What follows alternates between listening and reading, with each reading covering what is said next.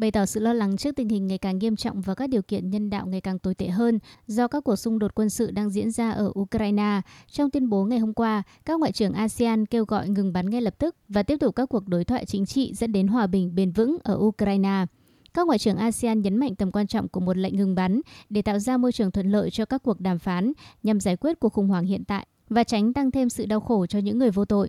Các ngoại trưởng ASEAN cũng nhắc lại tuyên bố được đưa ra ngày 26 tháng 2 về việc tin tưởng vẫn còn chỗ cho một cuộc đối thoại hòa bình để ngăn chặn tình hình vượt khỏi tầm kiểm soát và ngăn chặn sự gia tăng các tổn thất và thương vong về dân sự cũng như quân sự và những tác động tiêu cực trên toàn thế giới. ASEAN cũng bày tỏ sẵn sàng tạo điều kiện thuận lợi bằng mọi cách có thể để thực hiện đối thoại hòa bình giữa các bên liên quan. Trước đó, ASEAN cũng kêu gọi các bên liên quan kiềm chế tối đa, nỗ lực theo đuổi đối thoại hòa bình, tìm kiếm giải pháp phù hợp với luật pháp quốc tế và các nguyên tắc của Hiến trương Liên Hợp Quốc, cũng như Hiệp ước thân thiện và hợp tác ở Đông Nam Á, duy trì nguyên tắc tôn trọng chủ quyền toàn vẹn lãnh thổ và quyền bình đẳng của tất cả các quốc gia vì hòa bình và an ninh trên thế giới.